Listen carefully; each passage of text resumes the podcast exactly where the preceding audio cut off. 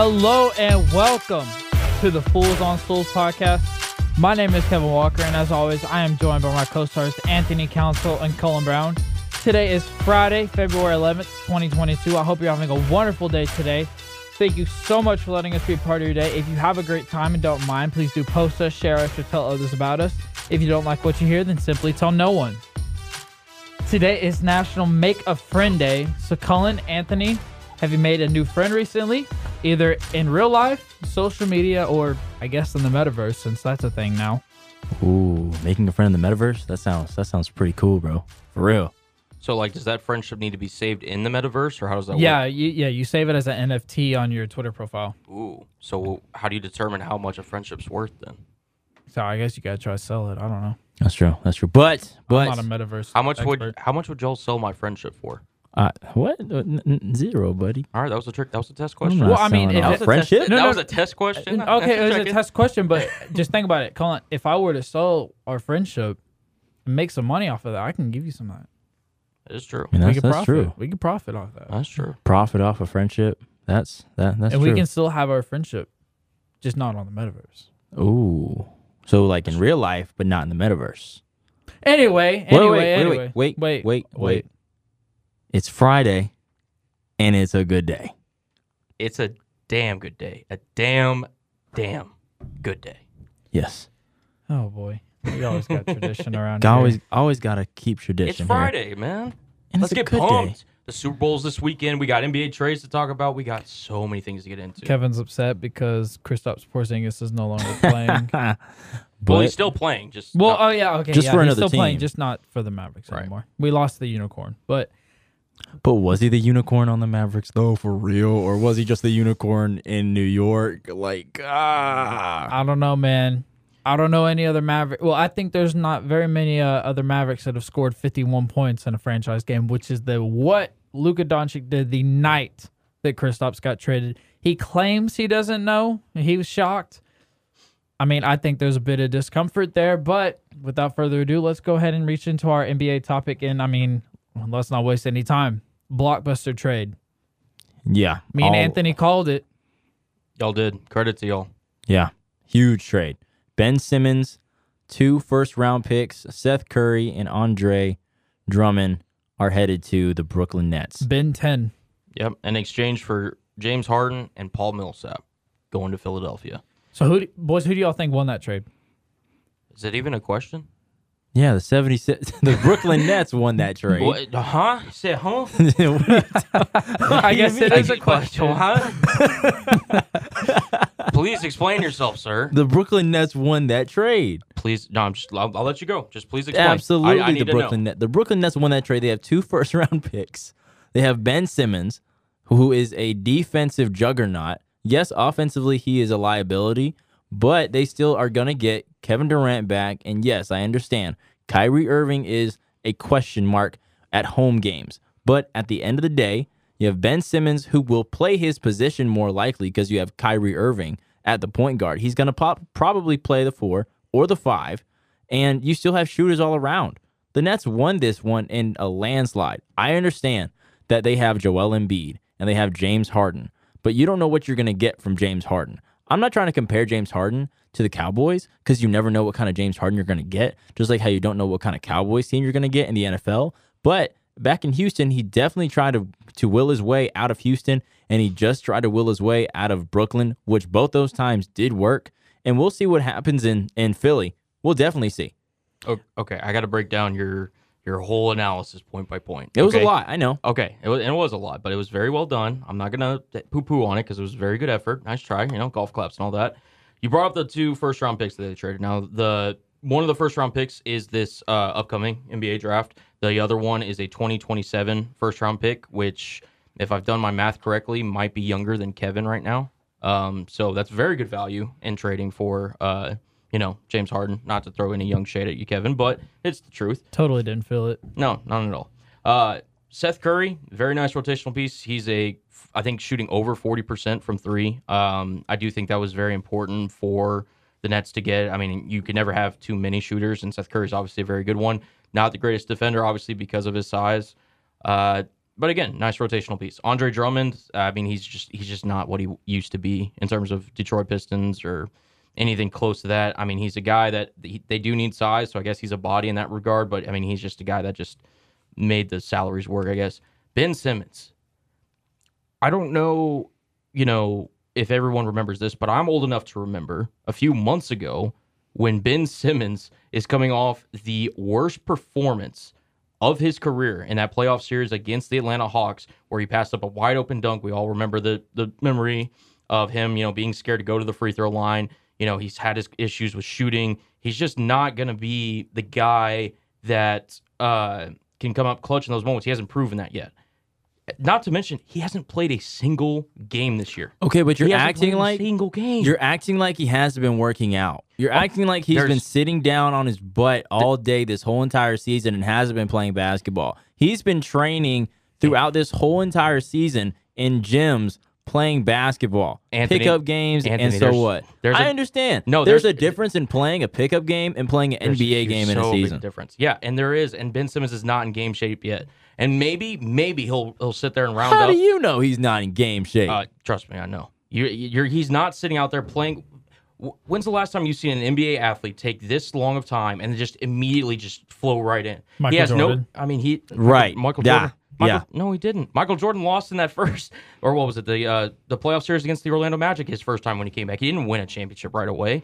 He had to Oh. sit there and regain himself, Well, and then you he came just back the said next year. you just said play. You didn't say win a yeah, championship. in a Yeah, game. Right, but in his first game back, Michael Jordan was not great. It took him a few games A to warm up. He then got in the playoffs and they got bounced. He then had a full offseason to recoup, and then he got back and was, you know, Michael Jordan and everything. Ben Simmons, it's going to take a while for him to get back into game shape. Not only that, he's got to build chemistry with these teammates again. Because not only has he not played with Seth Curry or Andre Drummond with the Sixers this year, he hasn't played with any of these Nets teammates at all, obviously, because he hasn't played. And so he's going to have to build up chemistry. And the last thing I'll say, because I didn't even get to the Philly part of it, the rule with NBA trades is very simple. Whoever gets the best player in the trade wins about 90% of trades. So if you're giving me those odds, and I think we all agree that James Harden is the better player out of Ben Simmons, Seth Curry, Andre Drummond, Paul Millsap, and the 13 year old to be named first round pick, I'm going to safely say I'm going to take James Harden that. James, yes, you're right. He has had moments where he's quit. He's put on some extra weight. He's given lackadaisical effort. But when he's motivated, when he's sit there and he's he is in the mode of I'm James Harden, I want to play basketball.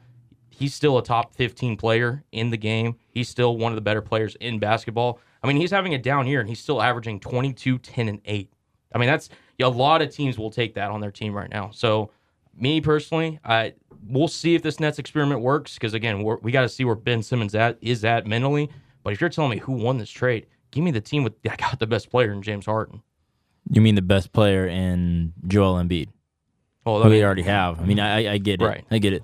Um, speaking of so the Philadelphia 76ers, um, one of my homeboys uh, has his own podcast called Real Talk with Miles Johnson, Real Talk with MJ.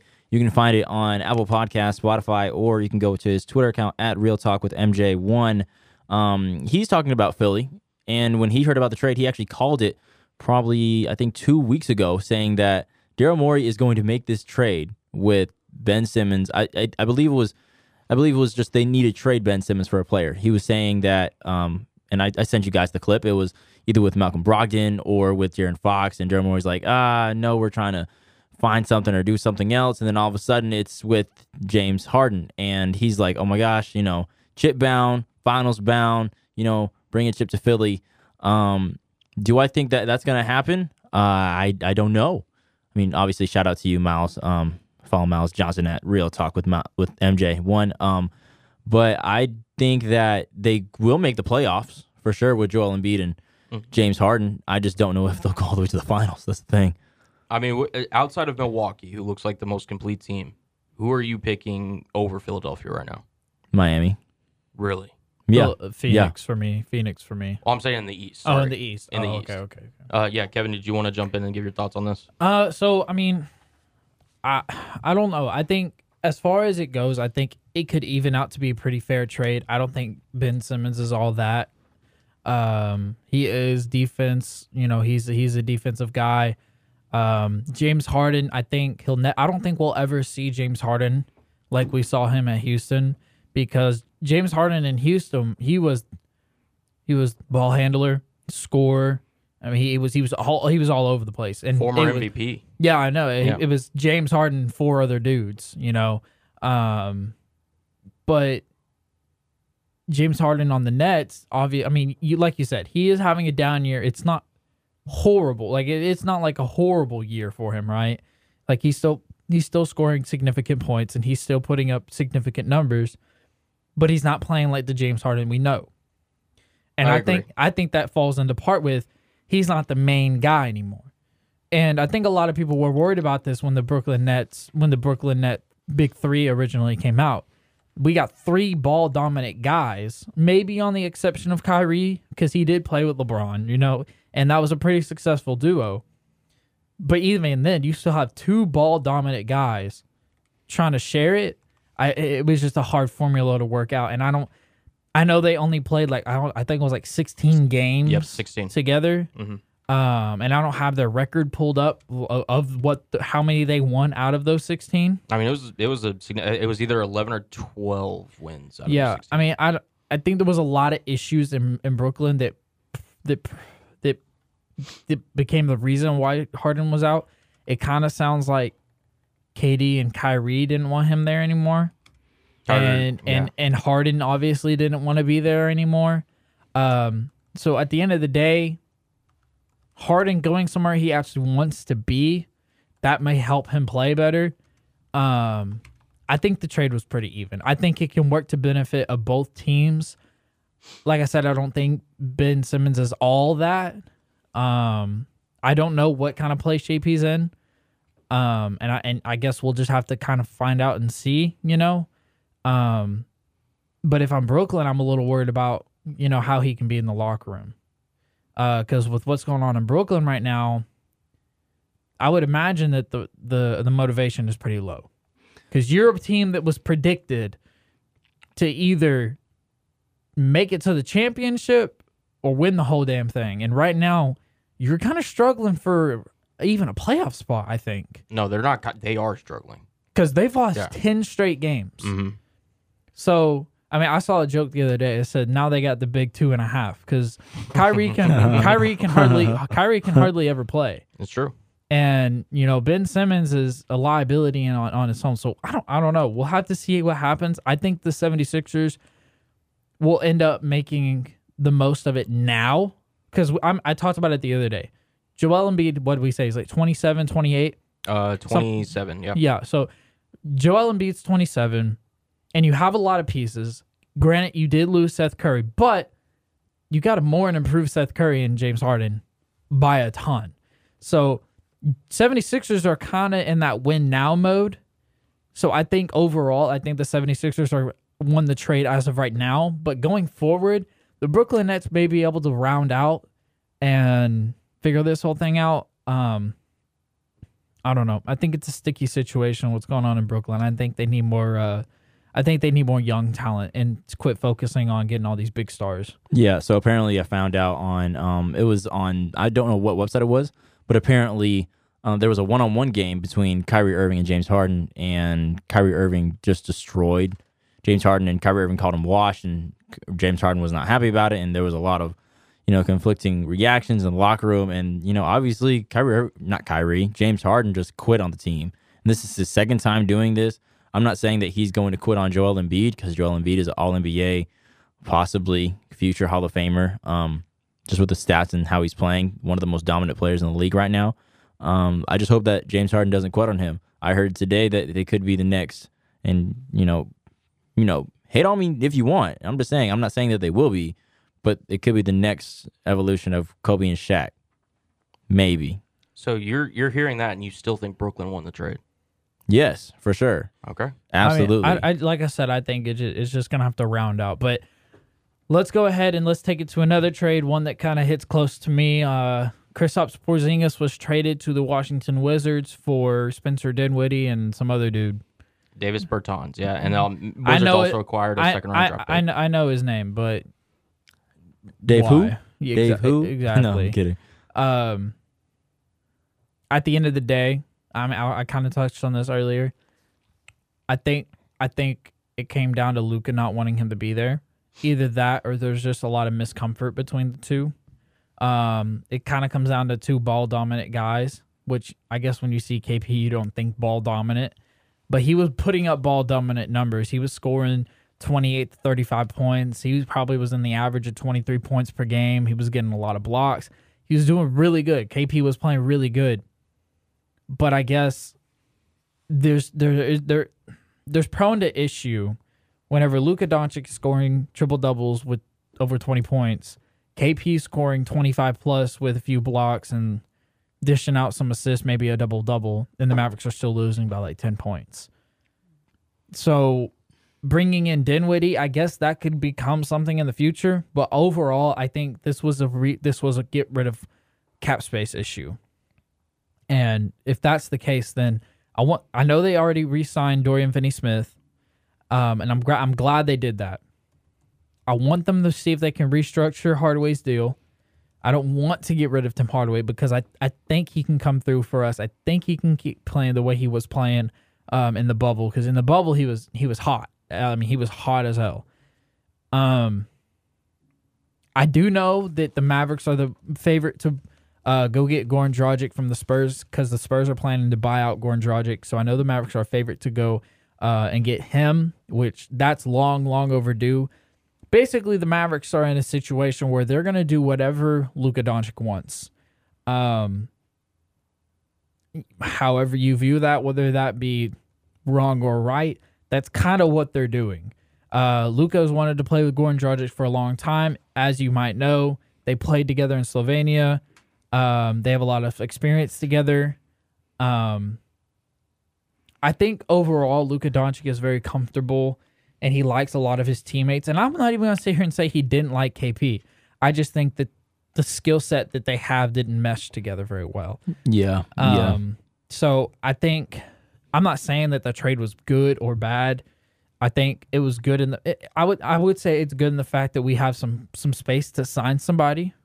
Now I'm not gonna sit here and say we're gonna go sign Damian Lillard or anything like that, but um, I think we can make some stuff happen.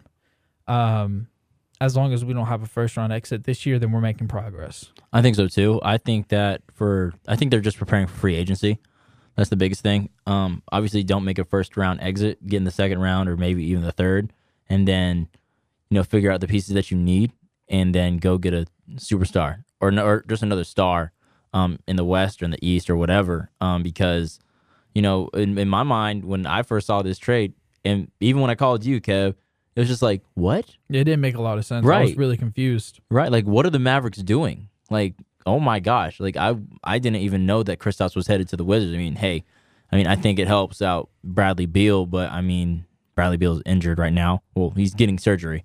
Excuse me on that. Um, but I think that they're just preparing for free agency. Honestly, with the Mavericks. I mean, Mark Cuban said um, this this morning uh, from the from the Dallas Morning News um, about the trade or his viewpoints on the trade. Sometimes it's the system that matters, and in order for the system to work, you've got to have people that fit different roles within a system. KP was great within certain roles, right? And he did a lot of amazing things with us, but there were certain things that we didn't have with Timmy out. So we were able to do two for one in that respect. That's from Mark Cuban, um, the owner of the Dallas Mavericks, this morning from the Dallas Morning News. Gotcha. Yeah, no, just to touch on uh, what you said earlier, Kevin, about the salaries. Kristaps Porzingis cap hit this year is 31.6 million roughly. I'm just going to be rounding numbers here. Uh, the, the contract cap hit for Davis Bertans, the he who shall not be named apparently on this podcast, uh, he is coming in at a 16 million dollar cap hit, and Spencer Dinwiddie is at a 17.1. So roughly, it's relatively the same amount. I mean, the the combination of Dinwiddie and Bertans is about roughly two million more. Uh, could be very interesting. Uh, me looking at this from a non-Dallas perspective, right? Obviously, you know, you sit there, right? You've had two straight seasons where you got bounced in the first round by the Los Angeles Clippers. Uh, Luka is a talented guy. He deserves. He's going to be a guy that sits there and and he's going to need to be in that later stages of the playoffs, and he needs some help. Uh, Kristaps, unfortunately, although I believe he was playing his best season with the Mavericks this year, throughout his entire tenure, he just could not consistently stay on the court uh, due to a number of injuries. And as a fit, like you were mentioning, Anthony, fit wise, he just he's a guy that can be a ball stopper because he's the kind of guy that can go a little bit iso ball in terms of maybe the post or you know the high pick and roll and all this other stuff. And while Luka can succeed in that role, as you know, I'm sure that they did over the years. Luka really needs, you know, floor spacing. He needs to be the ball dominant guy, and Kristaps is kind of one of those guys that uh, also needs the ball in certain aspects and doesn't necessarily always play the best without the ball. And in fact, he would get kicked off to the three point line more often than other. Uh, so I think this is a move that, like you said, uh, could definitely be a future move in terms of being able to acquire a superstar down the line. Uh, obviously, when you have two contracts that are less than 20 million, it's easier to move a contract that's 30 million necessarily, unless that player is obviously worth that. So I, I like this move for the Mavericks. Uh, it may not be the best move in terms of right now, but in terms of future moves, this is definitely something that could help the Mavericks acquire that second superstar to pair with Luka Doncic, and hopefully this time, unlike with Kristaps, it's a move that will stick around for the foreseeable future. Yeah, I. I mean, I don't know. I kind of like the the Nets trade. Like, I don't think it's gonna pan out now. I think, like you said, I think it's gonna be more of a, a future thing. Uh, hopefully we can get busy. Maybe on the buyout market. I don't really know all that much that's out there besides Goran Dragic. Uh, but hey, I mean, free agency. Uh, we'll just have to kind of see what happens. Um, I don't know, man. I guess my dream, my dream player would be Dame, if we can get Dame on the Mavericks. Yeah, That's true. But I don't really know how that would mix either. yeah. But talk about that 51 point game, though, from Luka, though. Hey, That was amazing, man. He put it on. He put it on. Yeah, I mean it's Luka. So Anthony was kind enough to pull up the stats. I mean, he's I think he's slowly trying to take my role as stats guy on this show, but he's the record with uh, Kristaps Porzingis in the lineup um, and without him for the Mavericks. It's basically identical, both around sixty percent. It's actually less with Porzingis in the lineup than when it's just Luka. And I really think Luka can thrive in this. Ultimately, you know, he'll sit there and he'll perform his best. He's going to show up when it comes down to playoff time. They really just need a guy that's going to sit there, not necessarily need the ball, that can play without the ball, but in spots when Luka's sitting there and he's getting trapped at half court, you know, be able to run the offense, be able to execute at a high level and take some of that pressure off of him. Hopefully the Mavericks can uh, do it because, like I said, I think a like a guard or a wing type player, and, and he needs to be able to play defense too. Because Luka, you don't want him to stress too much on the defensive end. So a guy, I can't So, Klay like, a, Thompson like, but yeah. So, like, because when you were saying that, someone who can, like, play defense, but also can shoot the three, I was thinking of uh, Mikal Bridges from the Phoenix Suns. yeah, oh great, because he's a three and D player. Mhm. You know, he can shoot the three, he can play defense and stuff like that. Um, and he's a, a guard too. So I, mean, Right. I think something like that. Right. So that would be a good player. But in terms of like a superstar, like in terms of a guy you're paying potentially like a thirty million dollar contract, he needs to be able to get his own shot too. I like Bradley Beal for that option. Mhm. That would be another good one. That'd be actually like that'd be in terms of guys willing to play style with Luka. I think Bradley Beal would be one of the better ones you could pair up with him. Yeah, I just I, I think I know his future is kind of uncertain in uh in in Washington. Um, how much how much time does he have left on that contract? Well, he, I believe he recently signed his extension. Obviously, he uh, just suffered that knee injury. Yeah. So he or not knee, excuse me, wrist injury. I'm yeah, thinking of yeah, yeah, yeah. That's I, right, that's I don't right. know. I thought of Kristaps and I was thinking knee injuries. So, uh, but in terms of uh, his contract, pulling up here, so he signed a two-year, seventy million dollar uh, deal with the Wizards that includes a player option for this next upcoming season. So he technically does have a chance to, you know, opt out of that and maybe test the free agency market, or maybe do a sign and trade with Washington, which you know Dallas sends them something. I mean, obviously. I'm assuming whenever they made this deal with for Spencer Dinwiddie and Davis Bertans, his name probably came up. And if there was any inkling that Bradley Beal wanted out of Washington, they probably would have taken it more seriously. Maybe some reports would have gotten out. I just think Bradley Beal, it's like one of those things when I brought up the Damian Lillard thing uh, on last podcast.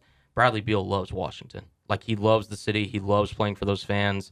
And he's trying to build a winning winning culture around there. It's not something that I personally agree with, but I can understand it in terms of you know just wanting to spend your whole uh, career with one team that'll lure that that can give uh, a player. So I don't hate on Bradley Beal for it. I mean, there's not a lot of free agents next in like in this upcoming free agency that are like superstars that are going to be like on the free agent market. John Wall, I think Westbrook, Bradley Beal. Um, Irving, Gary Harris, Zach LaVine, Goran Dragic, you know, Ricky Rubio, Andre Iguodala. That's just to name a few who are going to be free agents this upcoming summer. And I mean, you don't see a lot of superstars on that on that ticker list, but I mean, there are some players that you could possibly sign for the Mavericks. I mean, you're playing with Luka Doncic. I mean, all you need is someone who could play off the ball. I would say Andre Iguodala is a good player. You could have um he's he, he he's like that three and D player. He's a champion, obviously too, but who knows if he's if he's going to stay with Golden State or not. Um, The only- we'll have to see. The only problem that you you said John Wall on Mhm. that list. Yeah, The only problem with John Wall is he's he's he's kind of up there, man. So is Iguodala. Iguodala Yeah. both up there in age. Uh, if I'm bottom line is if I'm a Mavericks fan and I'm sitting there and making a wish list, Bradley Beal's at the top. Yeah, for me. no, for sure. Bradley Beal, Damian Lillard, and um, anybody who has a defensive presence, really. Yeah, I just think Luka works best with another guard or another wing. I don't think another big that that, commands that kind of uh, yeah, because I mean, because. I just don't think it works. yeah, because if you look at the Mavericks, we already have a few bigs. Uh, they can shoot. They can even shoot. You know. Um, But they don't command the ball. no, like they don't command did. the ball. No, yeah, we don't. They don't. Uh, So I just hopefully you know Dallas will find out something. I think uh, through the rest of the season though, obviously they're going to see how Dinwiddie and Bertans mix into the lineup, and uh, we'll go from there. so how do buyouts work? So buyouts, uh, the the market is starting. So they're probably already in discussions with those players, potentially uh, those that are sitting there being like, hey, you know, listen, teams come to the player, we're like, hey, we're gonna go in a new direction. Let's talk terms here. Uh, we're expected anytime uh, after the All Star game this weekend for them to really start heating up uh, in terms of names coming out, potentially buyout, maybe even some buyouts starting next week. But they can they can come as soon as next week to answer your question. So when can uh, teams start signing buyout players? Well, so once a player is bought out, right, and he's you know sits there, he has to go through waivers, which is a 24 hour period. And once that 24 hour period, if no one has claimed that player, and again, this is like with restrictions and stuff. If they don't have any restrictions and they just simply become a free agent, then it's up to them. Them talking to certain teams, their agent, trying to maybe try to you know work out salaries from different organizations. But usually in the buyout market, they're doing it for the veterans minimum a lot of the time, so that's not really an issue. So it just expect next week for it to really start kicking up. yeah, true. Anthony, you got anything? I mean, I just don't know what the Mavs are doing, honestly. Um, just with that, but I mean, you know, there were, there were also some other trades aside from the Dallas trade that were kind of just interesting and kind of a head scratcher. Um, Tyrese Halliburton getting traded from the Kings to Indiana. That was a shocker. That was a huge shocker. That was your. I'm not saying that was your core, your franchise player. No, it was. I, I think it was. I mean, I think De'Aaron Fox is, but I mean, Oh yeah, I mean, I mean, I mean, that's like your second best player, basically. if anything, yeah. yeah, Uh, Halliburton is there was their young star. Like Yeah. Fox had Fox was the better player right now, but Halliburton was their future. oh for sure. So I completely agree. yeah, uh, it's it's something that Kings are gonna king. Like they're they just they are one of the worst run organizations. Like the last good team I remember them having was like. You know, Vlade Divac, Mike Bibby, Doug Christie, uh, Chris Stojakovic, yeah, Webber, all these guys. And ever since that, it seems like that ref gate with uh, Tim Donaghy or however, Mhm. whatever his name was, uh, the Kings have been just the worst. You could argue the worst run franchise in the history of sports, and this this move proves it. I mean, you give up not only Tyrese Halliburton, who is your future, Buddy Hield, who is a very hot trade commodity that could have been fields you a lot more just on his own merit, and all you return is, I mean, Sabonis, he's a nice player and everything, but he's kind of already at his potential. And then Justin Holiday and Jeremy Lamb and a second round pick. It's just those are just rotation guys, and then a 2023 pick that's not even you know in the NBA yet. So it's just the Kings. I it, it doesn't make sense from like what are you trying to build your direction around? Do you think Sabonis and Fox are going to be going to get you into the Western Conference playoffs? Because I don't see it. That's like saying, oh yeah, De'Aaron Fox and Demonis Sabonis are going to be like the um, Magic and Kareem, or better yet, the um, the Kobe and Paul Gasol. Except De'Aaron Fox isn't, you know, Kobe or a shooting guard, but I'm just saying, just that power forward, that point guard, you know, that that that bang bang dynamic duo punch. And Sabonis doesn't shoot threes. Neither does Fox. He's a great passer, but Yeah. he doesn't shoot threes, so I just don't know. And I mean, I I think that the Pacers did a great job though in in the in the trade. You still have Miles Turner. Yes, you have to watch out for his injuries, but you have Buddy Hield now, Halliburton, and you know some key pieces that you kind of can structure your team around with uh, Rick Carlisle. Yeah, because I mean they were they were basically saying we're resetting, right? And they literally the best possible scenario because they're still going to have their first round pick that could be another potential lottery superstar depending on how the lottery works out. And so you already have Haliburton, who's now a nice piece. You have Buddy Hield's as shooter. I mean Tristan Thompson's really just a salary just to make it work kind of guy, but. I mean, potentially with wh- whoever get they get in the next draft. I mean, Indiana has a very bright future. It made all the sense in the world for them to make this trade just from the Kings' perspective, I'm just looking at this and I'm like, what are you doing? You're you're you're building a team around two non-shooters with a bunch of non-shooters in a shooting league. That's essentially what they did. And because Sabonis and Fox are not going to be knockdown shooters, and uh, I, I mean, it, it, just doesn't make any sense. Like I, I'm literally still sitting here. This trade happened however many days ago, and it still doesn't make sense to me. Well, let's go ahead and take it from the NBA. Uh, let's head over to the Olympics. Um, in Beijing, yeah, the Beijing Olympics 2022. It's fantastic. how to take a euro? No big deal. A lot of things have happened though. Yeah. in, in the Olympics for sure. The United States currently sits at, I believe it was sixth. Let me go double check. That. I think it is sixth. I think so. Yes, they currently sit at sixth. They have four gold medals. It's great. That's awesome. I shout out to Chloe Kim for sure. Yeah, she's really carrying us right She's now. killing it right now on the half pipe. And Nathan Chen and figure skating. I'm not gonna lie. Like I, I don't know if I said this on the last podcast, but I may have said it off air. Go watch Nathan Chen like figure skate. I don't watch men figure skate much or even at all. But watching him figure skate and get the gold, he I, I think he broke the world record in in figure skating uh, when it based on the score.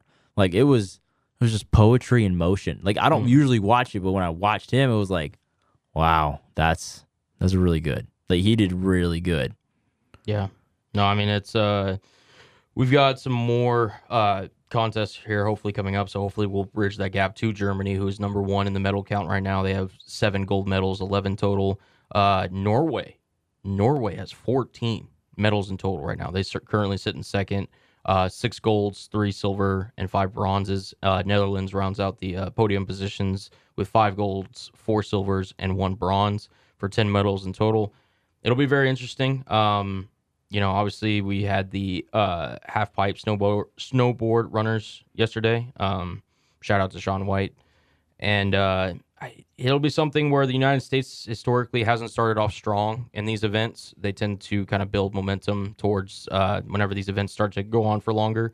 So we'll wait and see if the the trend continues. But uh, yeah, dude, I, I really enjoyed uh, catching a little bit of the Olympic Winter Olympics after uh, finishing some homework. Yeah, yeah, and, and and even the um the men's curling team they bounced back from a loss to Sweden the other day, um nine to seven, and um uh you know they got a victory over Great Britain too. Um they held a, a narrow lead heading into the eighth, and uh, before they ended it uh with the UK to tie it, which was really good.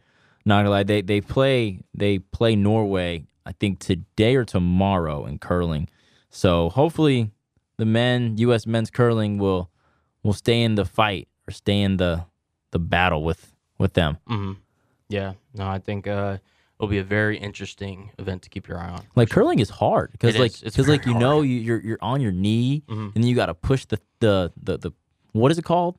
The uh, oh, Kevin, please help me out here. I Uh, want to say the curl thing, but I know that's not the right it's- terminology. It's definitely not the curl thing. yeah, I know that's not the right Uh, terminology. Yeah.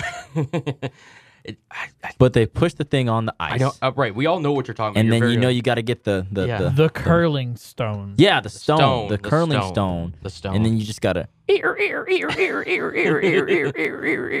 and, and yeah. you No. make it stop. anyone who belittles any Olympic athlete is not the brightest human being because those guys, the effort that they have to put in Oh yeah, day after day, hour after hour, minute after minute, it's it's incredible. So, Kevin, Yeah. you got anything? No, I mean not really. Um, other than the fact that Russia's on drugs. Okay, that's a little exaggerated, but J- Uh, just just a little just bit, a little bit. A and, little but- bit, little and, bit. and, and Okay. kind of a lot of bit, but it's it's it's okay. It's the okay. so the so the Russian the Russian teen teenage girl, I believe she was like 15, who was like doing incredible figure skating, like and like some stuff that nobody's ever seen before. Ended up testing some kind of positive. Ended up testing positive for some kind of dr- uh, drug, like illegal drug use, like steroids or something like that. Mhm. And so she was like obviously disqualified. So That makes sense. That makes sense. Um, you know, drug use in the Olympics is not allowed. I mean, you can see it from the. Uh, Russia's really bad about that. I mean, I won't say. Well, they, they they've gotten in trouble. They've gotten in trouble with allegations of drug use. Uh, I think one year Russia was completely disqualified from the Olympics. Um, one year, I don't know if it was the summer or the Winter Olympics, but they were disqualified. I I think so. I think so. They were. I think so. Um, because of either drug use or something. Um, but uh, I and, and that's why they're using you know that specific name. Mhm. Um, I guess the Republic of Russia or something like that. Um, Right. Cullen, if you could look that up, I don't want to No, be good. wrong, but Uh, I've actually got her name. I- Kevin, did you say her name at the beginning of this? Uh, it was Camila Vali- Valieva. Camila Valieva. Uh, again, I apologize if I'm mispronouncing that Russian name, but that's how it phonetically looks to me. So, uh, yeah, doping scandal among the Russian Olympic Committee, the ROC. It's rocked the Winter Olympics. Um, I mean, it, yeah, you like you said, uh, she was she was going through this. The uh, anti-doping agency obviously um, is currently suspended by the WADA, so they had to use the International Testing Agency, uh, testing agency, and uh, found her obviously that she tested positive, and it's definitely the big, well, one of the biggest topics of the Olympics right now. So yeah, yeah, and and it says in 2019 the WADA was banned Russia from international competition for four years due to a state-sponsored year-long doping scheme involving some of the country's greatest athletes. So that's why they're going with, um, you know, the um, Russia Olympic Committee um, for Russia. Yeah, the ROC. So yeah, but I wouldn't say that that Russia has a drug problem. No, I mean, no, I, just say they had a cheating problem. I mean, I would say I I would say this. Not Olympians, but some athletes, I think they just think that taking steroids and taking drugs will help them when it just it just doesn't. It just doesn't. If you want it bad enough, go get it. Do something about it. Period. You know, I mean, it's it. I I don't I don't think a drug's gonna help you out. You know, by going the distance or getting the championship or getting the gold medal, getting the ring, whatever you want to call it um, altogether. Because I mean, the same thing happened in swimming with um, I think it's Lochte. yeah, locked in. Yeah, Yes. he Yep. he got in trouble with with um with drugs and Yeah. he wasn't able to to compete. And I mean, you know, it's it's a problem. Ryan Lochte to clarify. Yeah, Ryan Lochte. yeah, Yeah. Lochte. But the problem with that is that actually, the drug that um, what was her name again? Cullen, Ca- Came- Camellia. Camellia Vel. V- ah, Jeez, let me. Camellia. hold on. Camellia So Camellia. Valieva. Okay. Camellia Valieva. So, Valieva. but so they said the drug that she was she tested positive for actually does make her better. It actually does increase her performance. So, yeah, It's it's one of those that uh, anytime you attempt to cheat the sport, you have to be punished for it. I completely agree with the committee's decision in order to do so. Uh, ultimately, I mean, like it, it gets very competitive because these are obviously you could argue the best athletes in the world. I mean, this is the Olympics, right? Yeah. So uh, you naturally sit there. You want to do well for your country, but not only for your country, you want to win the gold medal, do well for yourself. And sometimes, you know, athletes push themselves over the edge, whether that be you know the physical edge or the you know uh, influence edge. And uh, this woman was caught. Uh, you know, whatever decision they decide to come out with her, I know obviously she's no longer allowed to compete or anything, but uh, I fully stand behind the committee in terms of their decision. yeah, I agree. Let's move on to the NFL. Uh, there was a big night last night. Uh, some would say the Hollywood red carpet walk of the NFL year. Um, the, we had the NFL honors, um, and then those of you who got the chance to watch, I believe they actually did call it like the NFL red carpet or the honors show red carpet or something like that. It's basically the pre-show before the honors. Um, we got to see Micah Parsons and his adorable son on multiple interviews. Um, and uh, then we got to see a bunch of people win a bunch of things that we will determine here on the Fools on Stools podcast if they do or do not deserve them. Uh, because, of course, as y'all know, what we say is obviously always correct. Um, And every player in the NFL listens to the Fools on Stools podcast Yeah, as well. Absolutely. Yeah, yes, yeah. yes. Yes, even even Cullen's very own, you know, Russell Wilson was was on the red carpet the other day. He did, was. He He was. was. He was. yeah. Yes. Did you like here. his? Did you like his outfit? His I, I his loved suit. it. I mean, uh, look, just the just see- simple. Yeah, the simple bow tie. Yeah, no. Well, the Ciara is gonna have him dressing right. Hey, yeah. Ciara's Oh, yeah. gonna make sure he's gonna be looking good. So Oh, I, yeah. I, I don't got to worry about none of that. ain't ain't that the truth, man? Hey, you know, hey, man. Hey, don't don't leave out Travis Kelce though. Hey, Travis. Travis Hey, was he, shout he out was, to you, man. Hey, he was dripped out. He said he was dripped Shout out out Travis Kelce. from head to toe in fear of God.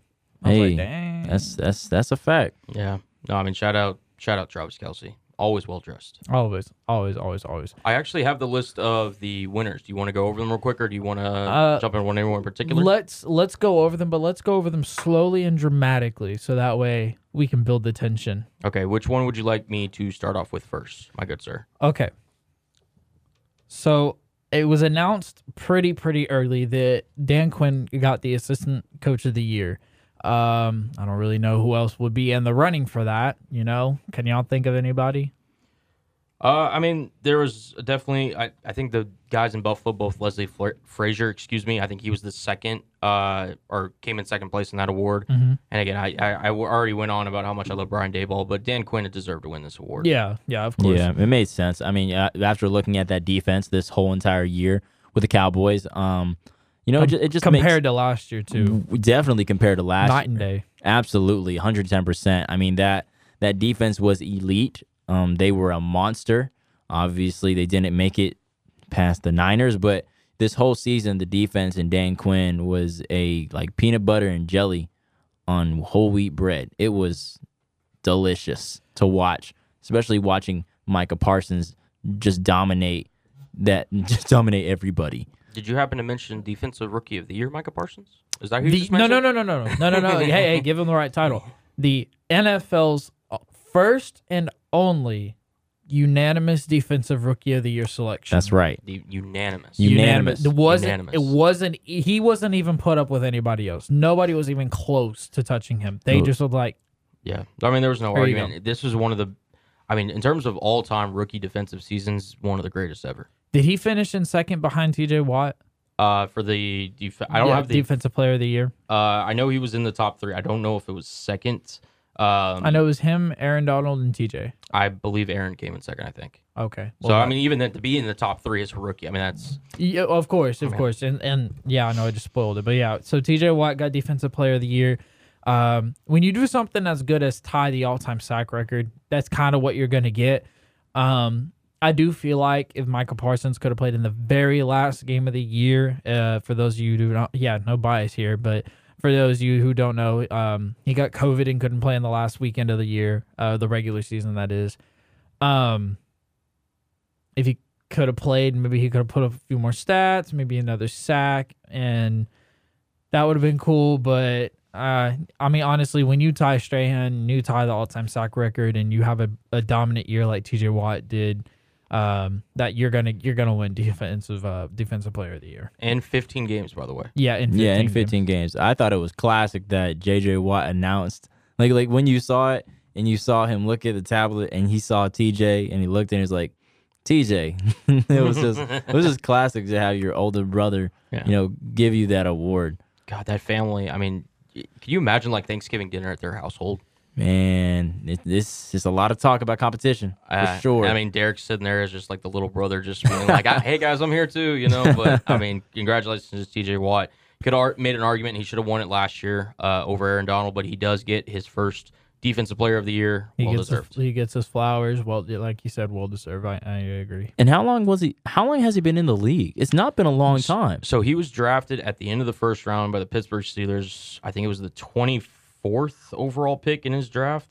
I'm looking up the year at the moment. He was drafted in He just signed his extension. Too. right 2017. Okay. Yeah, it ha- I'm not saying it's been a long time, but it hasn't been a long time. Like he's been, he's been balling. He's on. Yeah, he's almost out of his rookie deal. yeah, he's he's definitely been balling Yeah. for sure. And you know what he did right after he signed his rookie deal? He was like, "Coach, I got to get to practice." Like he was signing it in his practice, you know, pat, shoulder pads, everything. He was just ready to work. So it's a commitment to excellence, and that commitment got him Defensive Player of the Year. Like I said, well deserved. Hey, it Yeah. makes sense, man. That the the the the Watt family is phenomenal on you know on all sides. And wait till that the the little one gets up in age. Yeah, he's he's gonna be a beast too. We need to give love to the fullbacks, man. We really do. We got to come up with something for them. So, but- Yeah. But, anyways, moving on.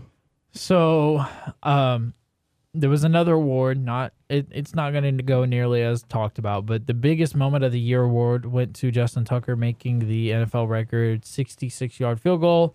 Um, I don't know. I just wanted to get y'all's thoughts on Well that. deserved. the fact that Well the deserved. Lions can't win in no matter what circumstance they're in. That's true. Yeah, That's they, true. I mean, listen, the fact that he, you know, Adam Vinatieri in terms of you know moments and kicks, he obviously had so many Super Bowl kicks, legendary that he made for the New England Patriots. I, in terms of just overall kicking, you know, in terms of just statistical greatness, Justin Tucker. I, I don't think you can make an argument of any other kicker in terms of just statistical greatness among kickers. That Justin Tucker is the greatest kicker of all time. He now has the longest field goal in NFL history. He has the highest percentage of made field goals in NFL history. I mean, it, listen, it, it knocked off the Lions in a in a weird game, and you know, heck of a moment for him. So hook him. yeah, had to throw that one in there. I had to. And then moving on, we had the air and ground players of the year. Um, I kind of want to make a little bit of sense out of this. So Tom Brady was the obviously the air. He was. I tell you what, Tom Brady was not the ground player of the, or the uh, yeah the ground player of the year. Uh, but he was the air gra- air player of the year, and Jonathan Taylor was the ground player of the year. Um, I mean, I guess there's not really much debate for that. Tom Brady threw for like what, like 5,300 yards. So Yeah, nearly broke the uh, season record. Jonathan Taylor led the way for the running backs. Um, really would have wished Derrick Henry would have stayed healthy because I think that award could have been really special this year in terms of like the amount of yards he would have had. But yeah. well deserved for both guys.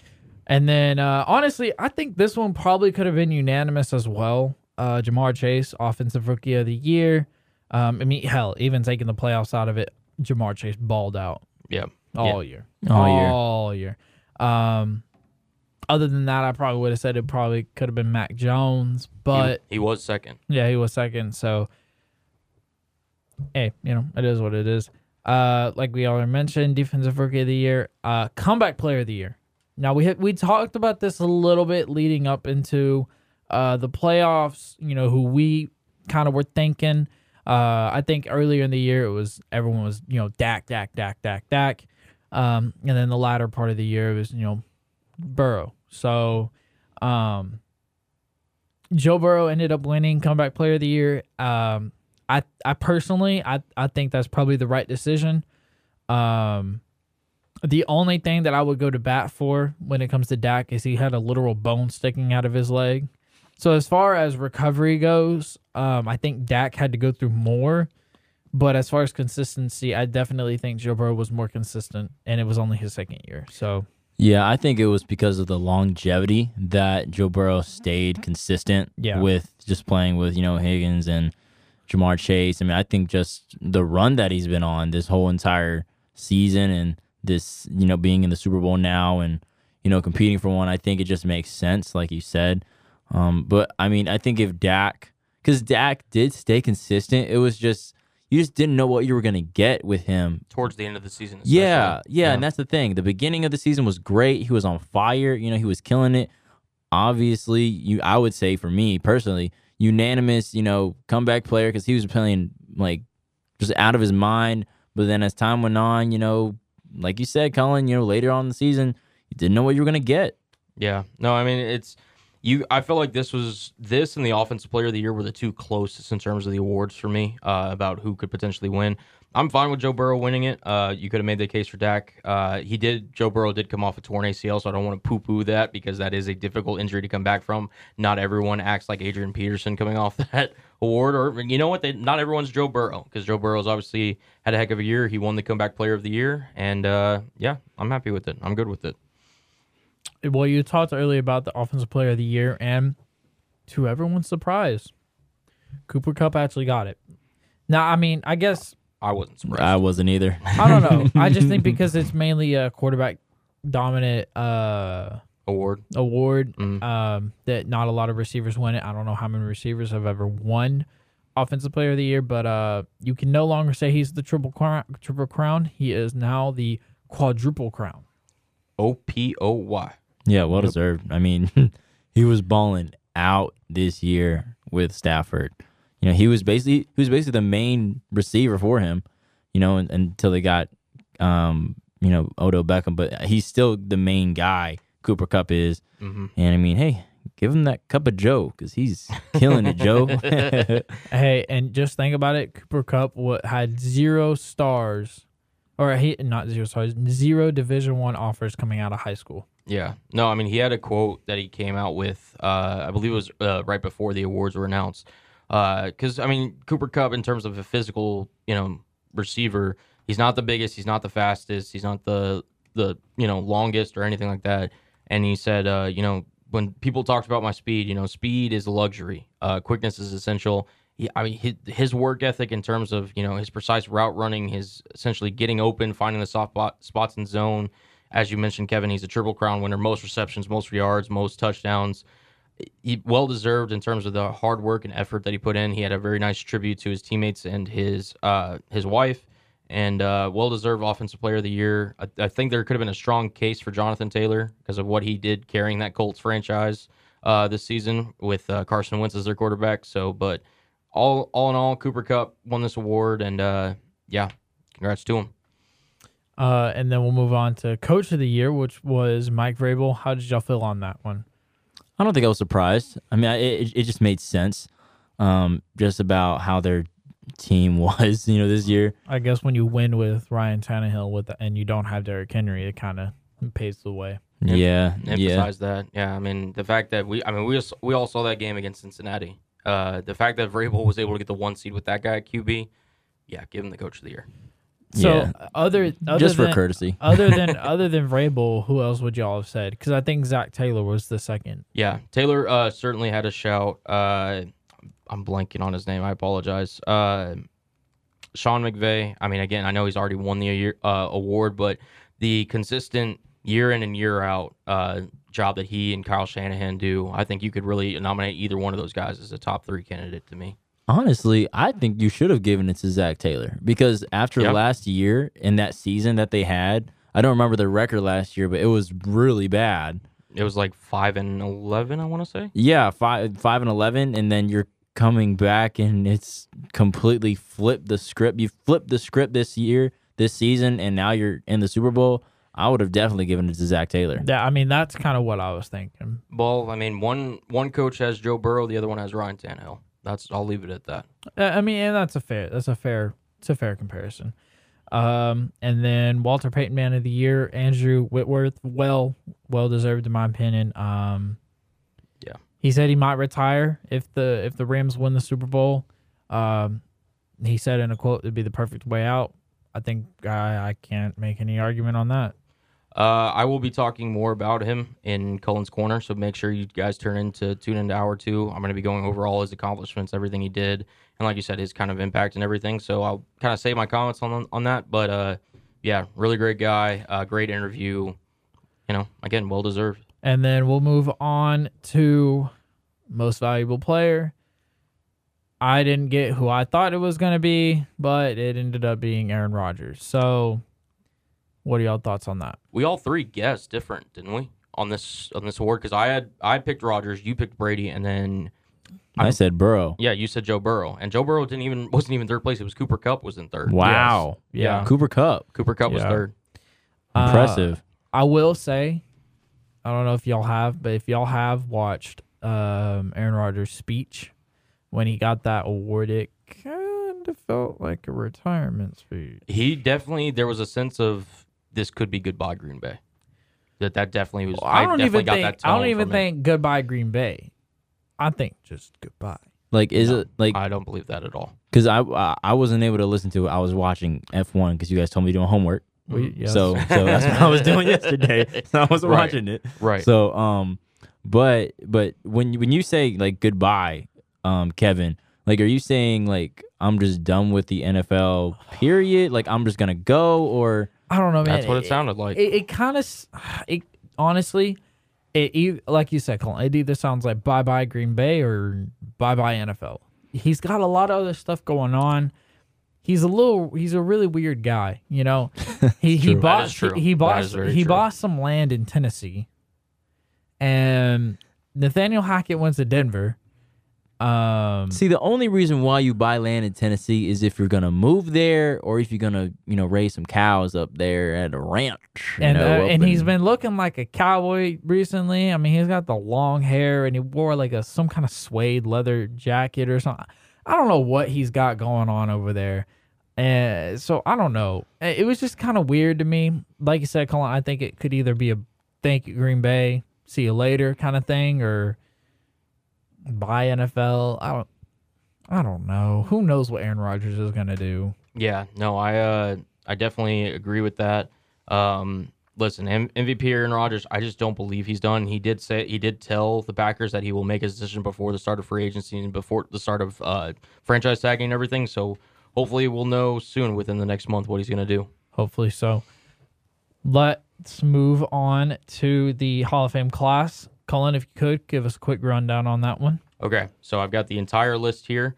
Tony Boselli, Leroy Butler, Sam Mills, Richard Seymour, Bryant Young, Cliff Branch, Art McNally, and Dick Vermeil highlight the 2022 Hall of Fame class for the NFL. well deserved. Well deserved. Um, Demarcus Ware. Yeah, Uh, There, Dev- there was a lot of snubs this De- year. Devin Hester. Yeah, there was a lot.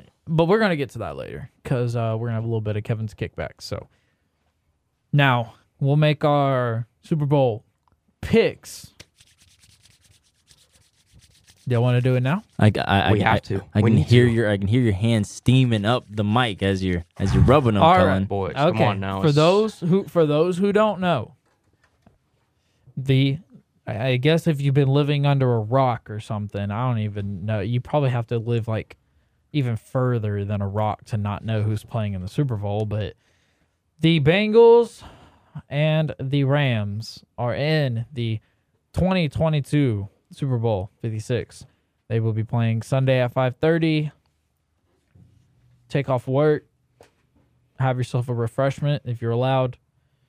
Have, and watch a good game because that's what it should be. You got Matthew Stafford, uh, longtime Detroit Lion who came to LA with hopes to win a ring, um, and he is shaping up to do so. With and then you got the Cinderella story. You got the the dark horse Bengals uh, behind Joe Burrow and a lot of incredible uh, young athletes on that team with an amazing head coach with a bright future um, in a competitive AFC division. Um, the Bengals um, are the, or I, I apologize, the Rams are a four point favorite, um, and the over under for the game is 48 and a half points. Do keep in mind that the Rams are not a three point favorite due to a what some would consider home home field field advantage, even though it is in SoFi. Um, it is not considered a home field advantage. Uh, it is still considered neutral field because it is the Super Bowl. Um, so first, what do y'all think about a 48 and a half point over under? Y'all think it'll match up to that or Listen, uh, I mean, anytime you've got one of the better offensive minds in Sean McVay, uh, able to really sit there, command what he know uh, wants to do, and then you have on the other side Joe Burrow, Ja'Marr Chase, Joe Mixon, all that firepower. Not to say that the Rams don't either, but uh, 48 and a half. So that's basically saying with the four point spread that it's going to be, what is that, 26 to 22 estimated score, rough give or take. Uh, I think they will score more than that. I would. eh, I'm not. We don't. Uh, you know, promote gambling. This is not gambling advice. But if it were me, I would choose the over if asked the question. Just wanted to bring up another uh, thing because I know I've talked about how unlikely uh, this Super Bowl was. Uh, the NFL started uh, seeding postseason teams back in 1975, and this is the first Super Bowl since they started doing that in which a one or a two seed is not one of the Super Bowl teams in the matchup. Both of these teams are the four seed in their respective conferences. It goes to show how unlikely uh, this matchup truly was. But we're here now. I'm so excited. It's Super Bowl Sunday, boys. Are y'all excited or what? Well, not Super Bowl Sunday yet. It's Super Bowl it's weekend. Coming. It's coming. It's coming. I'm I'm I'm excited. I I, can't I hold do. it. I do. Catch, pumped. I do catch your fire. though. pumped. I can't. I do catch your fire. Yeah, He's ready. I'm ready. Absolutely, Anthony. How do you feel about this one? Man, I'm ready, man. I'm just like you, man. It's it's going to be interesting. Um, you know, the Bengals only have I think one player um listed on the injury on, on injury report. Tight end CJ uh, U- Uzomah. Uzomah. Yeah. Yes, tight end uh, CJ U- Uzomah. Um, and the Rams have no one on their injury um, list. Uh, Higbee actually. Higbee, yeah, Higbee and uh, Noteboom, I believe, just got put on IR today. But that Okay. won't that won't be like game time decision or anything. They're just Yeah. not gonna play. Okay, Yeah. so, So yeah, it's I mean- actually pretty even because Higbee is their tight end for the Rams and Uzomah is the tight end for the Bengals. So eh, it kind of evens out, I suppose. yeah, and, and- It, it's okay. The Bengals will just go get Rob Gronkowski next year, and they'll they'll be good to go. Well, let's focus on this year Yeah. right now. Um, but I think it's going to be a fantastic game. I think it's going to be a. I think it's going to be a tight game. I don't want it to be a blowout. I don't think. I'll be very sad to be honest if if, if it's a blowout. I'll be shocked if it's a blowout. Actually, yeah, either way. Honestly, Either way, either yeah. way. yeah. Uh, well, I mean, without further ado, whoever is brave enough to make their pick first, as you all know, picks made on the air is solidified, set in stone, cannot be changed. I've learned that the hard way. Yes, yes, you have. Anthony, do you want me to go first? Or do you want to go first? I'm going last because You're going last. Because- because because I have a little surprise for you guys on on the Fools on Stools podcast that I've been talking about for like ever. Like you guys know, I've been talking about this surprise all day, all right, we'll all do week. all right. that. All right. Let's Uh, see. So it. so go ahead, guys. all right. Listen, Kevin. I know you're not the one that normally goes first, but do you want to go first on this one? Man, this is so hard. This is so hard. See, I think the one thing that I've learned about myself over this playoff run is that I have a very hard time. And I've never done a podcast up until this year. So I've I've never really had to take my analysis and actually put it pen to paper as for lack of better words. So I've always just kind of been able to like make my own mind up in my own head like, "Oh, I think this team's to win." But really at the end of the day i just like to enjoy and watch football but to make these picks is so fun that you can't not make the picks but they're so damn hard to make. Because it's like I, i've learned that i have i have a hard time i have a hard time knowing okay yeah this team has the better stats to win but i'm rooting for this team to win. And that's I mean, I think I've fallen into that category just to, for the last like four or five weeks. So, Cullen, The, Cullen, the, the listeners are waiting. No, Kevin, you can't. Ah. Just, Yeah. You got to make Yeah. your pick now. No, no, no, no. You don't pass it over to me after you make that diatribe. Come on now. all right, man. I guess. uh I mean, when you got a man wearing cartier glasses, what can't he do? You're going. You're going with Joe Burrow. I, I'm, I'm uh, You're going with the Bengals. Is As that what I'm hearing? as long as he wears them cartier glasses, yeah, they got the they got the dub. Can we get a score from you? Uh, um, I mean, I'm gonna go Bengals, but I mean the score. I mean, we're not gonna go like based off of like record, like anything like that, like right. Like if the Bengals win, I'll still get counted as a win, not only if I get the score right. No, I mean just what So do you just- think. What do you just think for it is? fun, just for yeah. fun. Okay. Yeah, exactly. Yeah, what's the point Yeah. spread? It's it's a minus four to LA. It's minus four, yeah. So I think the only way. I mean, it it would only make sense for the Bengals to win on an Evan McPherson field goal, right? Yeah, that's true. okay. That's true. So I'm gonna say because I think they'll score more than the than the over under. Let's go 35-33 Bengals. Hmm. 35-33. Yes. That's a- So that would be Wow. so over 65 is what you're saying. Okay, no. Then let me think. Let me think. Let me, think. Let Let me take that. No, no, no, no, Let me no. take it back. Let me- yeah, let me take it back a little yeah, bit. Oh my goodness. Um, what's a very popular? Let me think. Wait, that's actually over because you said 35 30. That's over 67. My bad. Yeah, that's a lot of points. I'm thinking. Um, what's a very popular score? I mean, there's a lot of offensive power, so I mean, I can I can understand. I mean, with- I mean, true, Come true, true, true, true, true. Um, let's go. You know what? Screw it. 28-24 Bengals. see, that makes more sense. 28 24 I, I and I can see that. I can definitely see that with just the with just the defense and um, how that defense is going to try to get to Joe Burrow, but then also the offensive power that the Bengals have. And I mean, there's going to be so many stars in LA, bro. Oh my gosh, I wish we were in LA right now. I love LA. Man, I wish we were there just for the Super Bowl. Um, Yeah, just for the Super Bowl, I'd rather be in Texas. In other words, I mean, hey, I love LA. I mean, uh, but also I love Texas because you know, no state income tax. I'm about to say, yeah, money money wise Texas, but I mean you can't beat that California weather. No, you can't. No, you can't. But go ahead, Cullen. All right, so uh, as Kevin alluded to, that I, man- I that- already took forever, so you got to be hurry. You have to hurry up with your picks. Uh, okay. All right. We'll see what I can do. But that man with the Cartier glasses, I don't know if y'all noticed, but that man's kind of the talk of the week this week. Really, over the last, you know, however many since the Kansas City game, honestly. Uh, you know, he's sitting there, he's doing interviews, he's got one sock turned inside out. You know, he's uh, he's sitting there talking about, you know, leaving his award at the award ceremony and. You know all this hype. People are sitting there. He's saying, "Is he the next face of the NFL?" and all this other stuff, right? And don't me wrong, in terms of the Bengals never winning the Super Bowl, I think America and myself included, we're going to be rooting for Cincinnati because it's just such a good feel good story.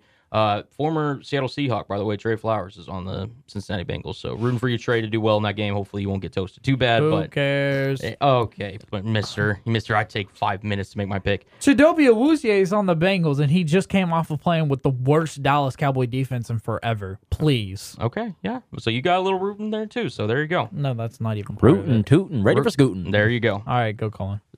But you know who else has heard that? Aaron Donald, Von Miller, Jalen Ramsey, that entire Los Angeles Rams defense.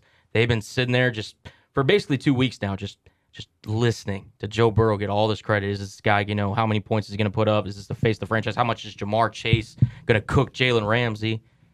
I, don't think I've heard anybody say that. uh, I don't think so either. uh, y'all are y'all might be living under rocks then because I've heard it everywhere, I The don't Ja'Marr, think- the, I- that, that- everywhere. I don't think he's gonna get cooked. I think that's gonna be an amazing matchup. All right, let me let me get back to my pick, guys. Yeah, I All don't thi- right, okay. and I am picking the Los Angeles Rams Uh, Okay. who- Okay. to win this game. That's good. Uh, I just think that they're going to be the one motivated. I think Stafford McVay learned from his first Super Bowl, you know, experience on how to coach, how to not, you know, fall behind and everything. I think the Rams are going to come out swinging.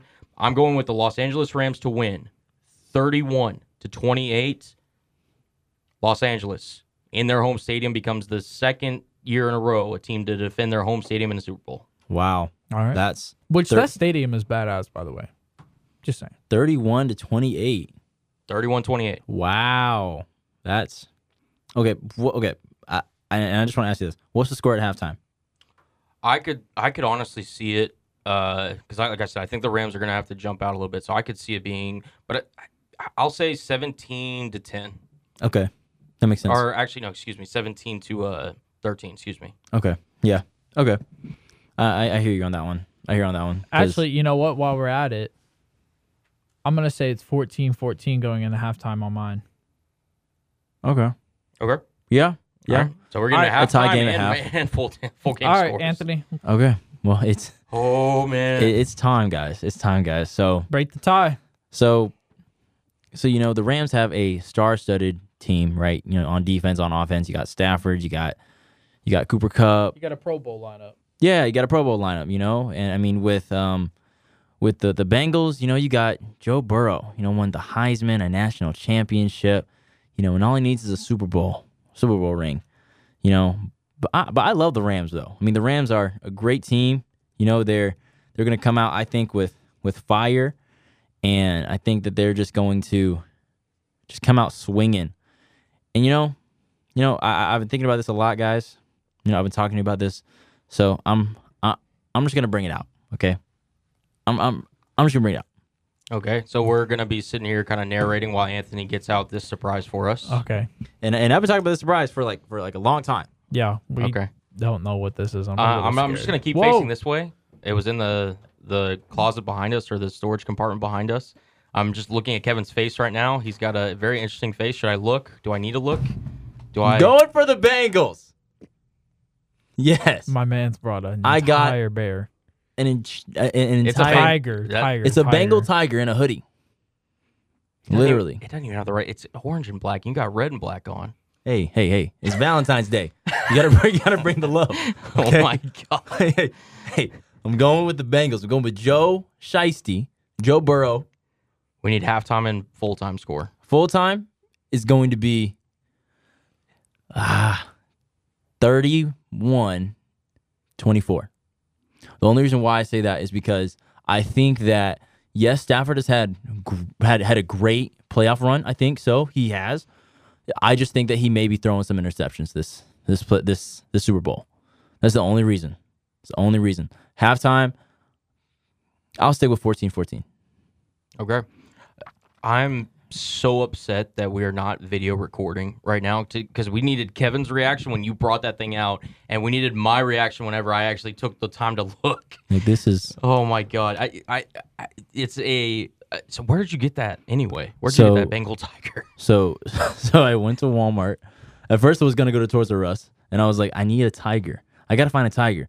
And the reason why I said this is your fault, Cullen, was because you picked the Kansas City Chiefs. No, wait, both of you guys. Both of you guys picked Kansas City to win over the Cincinnati Bengals. And I was like, there's no way, bro. Don't don't bet on, you know, you know, don't write off Joe Burrow like that. So I was like, you know what? I won two times. Two times I won going for the Bengals. And you know, I brought my tiger to prove my point. Does the tiger have a name? Shiesty. Yeah, it's Shiesty. I hate, I hate y'all so much. Shiesty. Oh my god. Shiesty the tiger. Well, for the Fools on Stool audience, uh, for those that didn't see it, uh, we might have to post a picture on our social media to truly encapsulate uh, Shiesty's appearance on the show today. Because that was something I don't think I was really expecting. But thank you guys so much for tuning in. We've got our picks. Hope y'all tune in with us to Super Bowl Sunday this weekend. Kevin, you want to take us out, my friend? Yes, sir. I will. You know it. All right. Thank y'all so much for tuning in for hour one of the Fools on Stools podcast. Be sure to come back for hour two.